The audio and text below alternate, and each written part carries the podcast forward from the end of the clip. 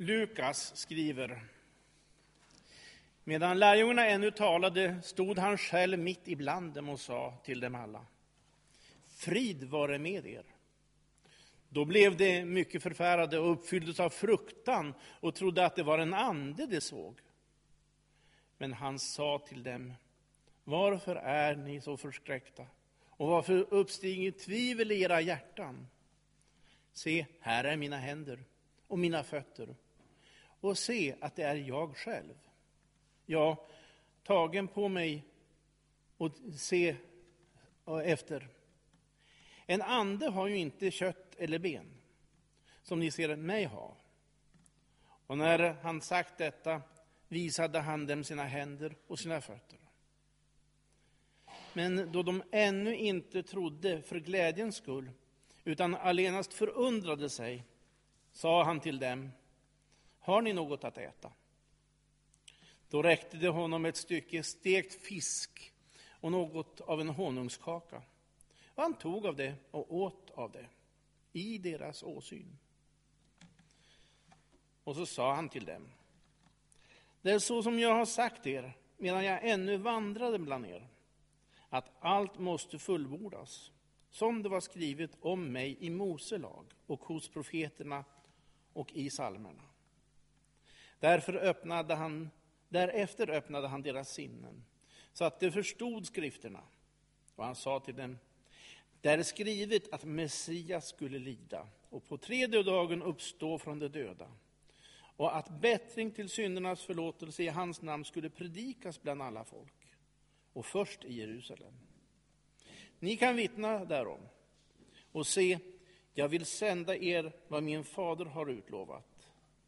Men ni ska stanna kvar här i staden till dess ni har fått kraft från höjden och blivit beklädda med den kraften. Så lyder det heliga evangeliet. Lovad vare du, Kristus. Jag tänkte faktiskt influera den här predikan idag med att vi delar upp psalm 420 och sjunger en vers i taget. Så får jag kommentera dagens texter eh, i förhållande till den texten lite grann också. Så vi börjar sjunga den här utdelade lappen, 420, vers 1.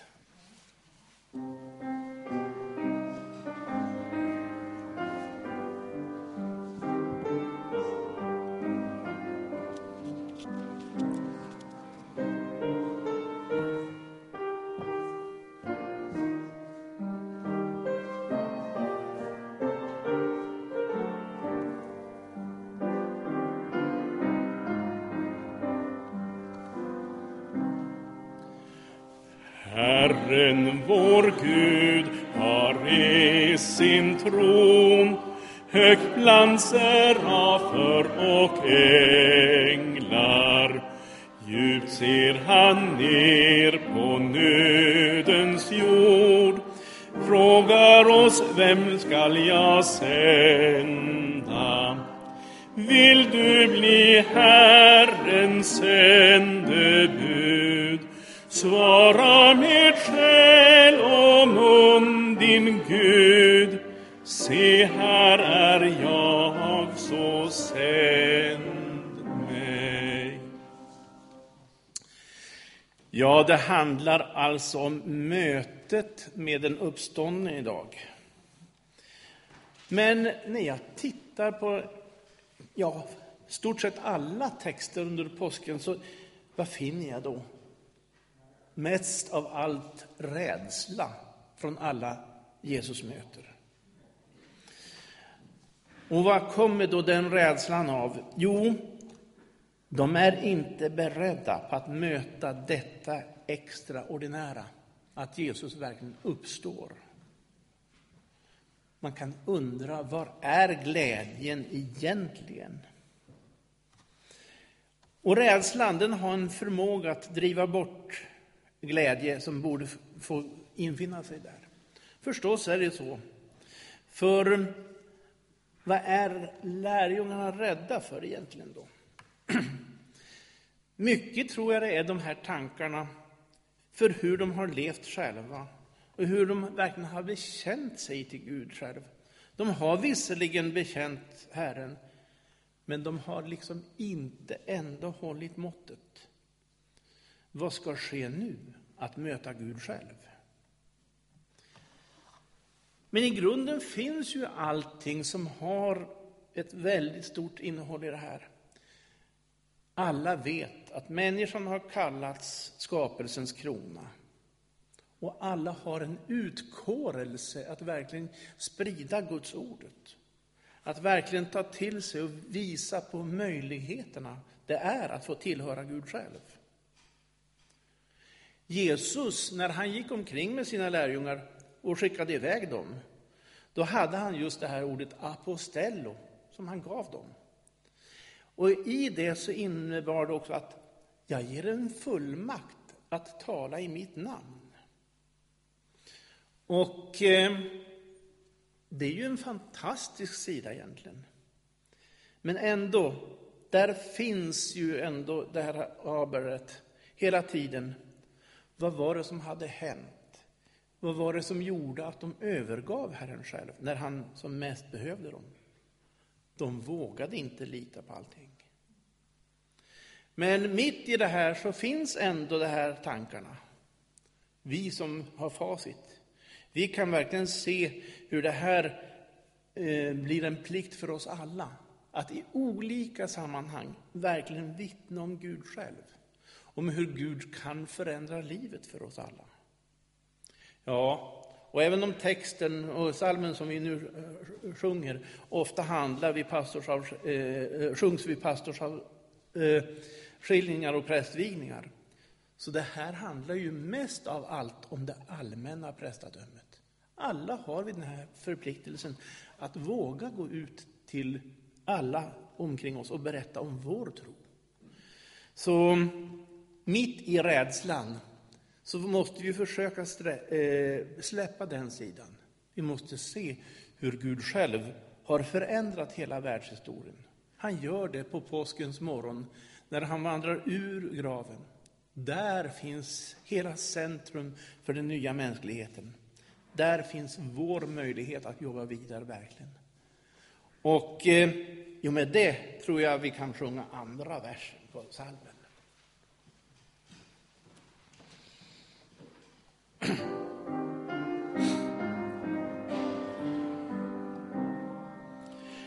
Lärjungen känner Herrens blick Älskar du mig av allt hjärta mera än det som kom och gick. Jo, lova i mitt namn att tjäna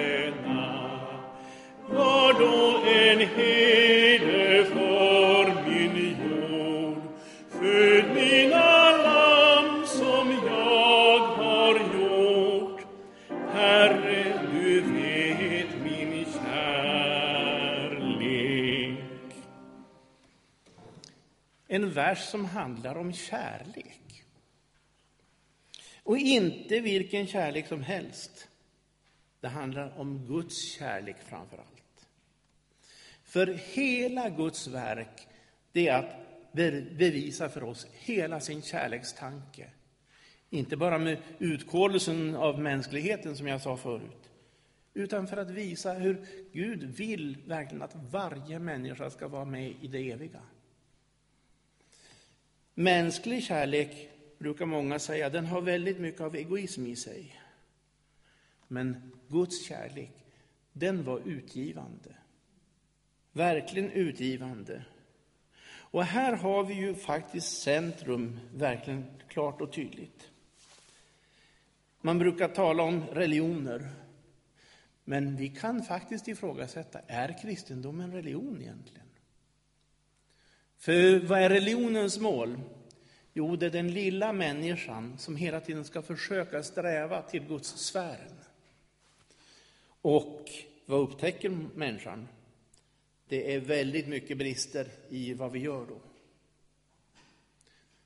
Kristendomen, det är istället hur Gud själv går in i sin värld, blir mitt ibland oss som människor. Han gör det i julens mysterium, inkarnationen som går in i världen. Han eh, visar också på allt det här genom att vandra lidandets väg. Och människor som tycker att de har varit med om mycket lidanden ska komma ihåg att den tyngsta vandringen gick nog Gud själv i alla fall. Men vad händer då med den vandringen? Jo, korset, det läggs som den där spången i det glapp som hade blivit mellan Gud och människa. Vägen öppnas till en direkt kontakt, Gud och människa emellan. Det är verkligen Guds kärlek. Vi har möjlighet att komma nära Gud själv. Och Guds kärlek den finns också att riktningen, det blir inte bara det utkårade folket som fanns i det gamla testamentet. Det blir alla människor. Helt enkelt att alla människor har samma möjlighet att ta sig nära Gud själv. Och här har vi också Guds kärlek som den har blivit genom den kristna historien och även den gammaltestamentliga historien. För där kan man verkligen se Guds plan, steg för steg, hur det uppfylls. Alla tecknen på inkarnation, på frälsning. Ja, Guds kärlek, den är så stor så att den ger ut allting av sin eh, kärlek. Den tänker inte någonting på egen vinning, utan tvärtom. Den smärtan som Gud själv tog, den var det stora tecknet på hur vi människor kan komma Gud nära. Vi är värd, allihopa, mycket i Guds ögon. Men för oss gäller det bara, ja, jag vill fortsätta vara med i den här sfären, nära Gud själv.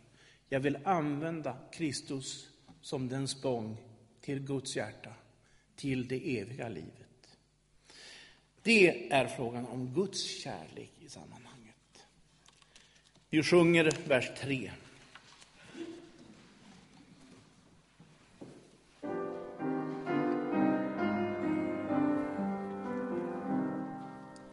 Lärjungar rädda dörren stängd Plötsligt stod Jesus ibland dem dem med ord och andedräkt fridens och sanningens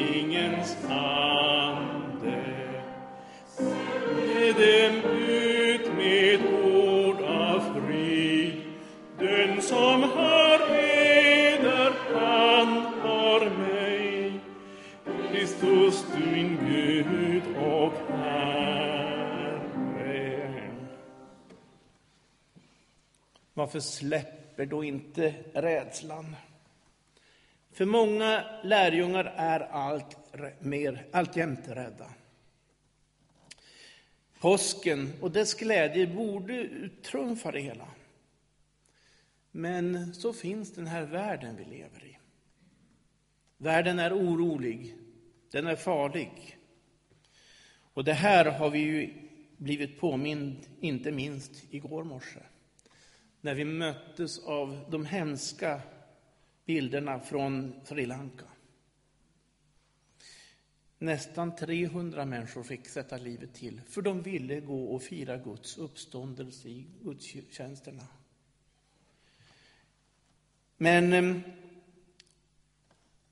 mitt i det så måste vi komma ihåg Gud själv var med där. Men den här farliga världen som vi finns i, varför har den blivit så? Återigen tittar vi på mänskligheten, tittar vi på oss själva. För hur många människor som helst vill ju faktiskt på olika sätt ha en stor makt.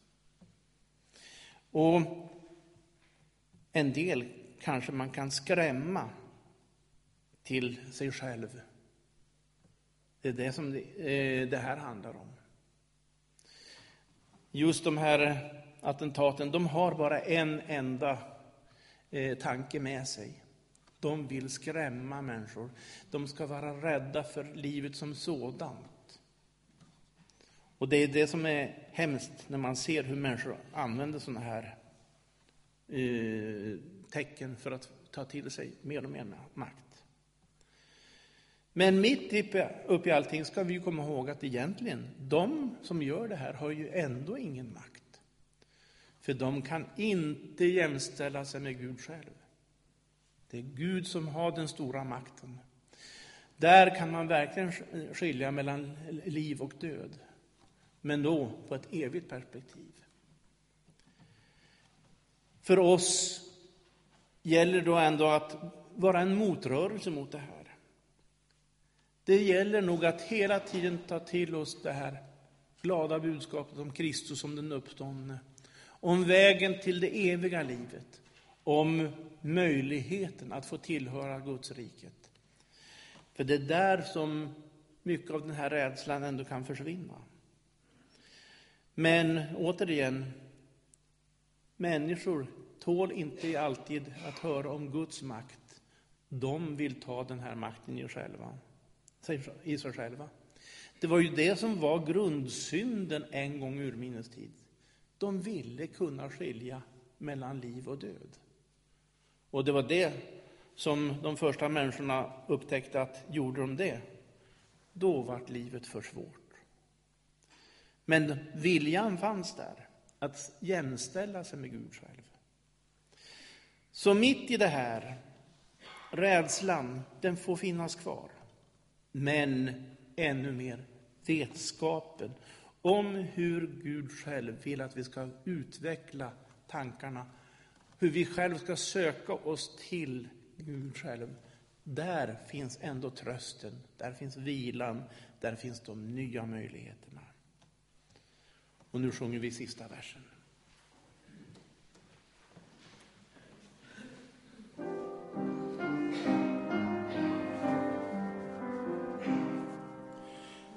Visum cornut in mantel Christ, iel tem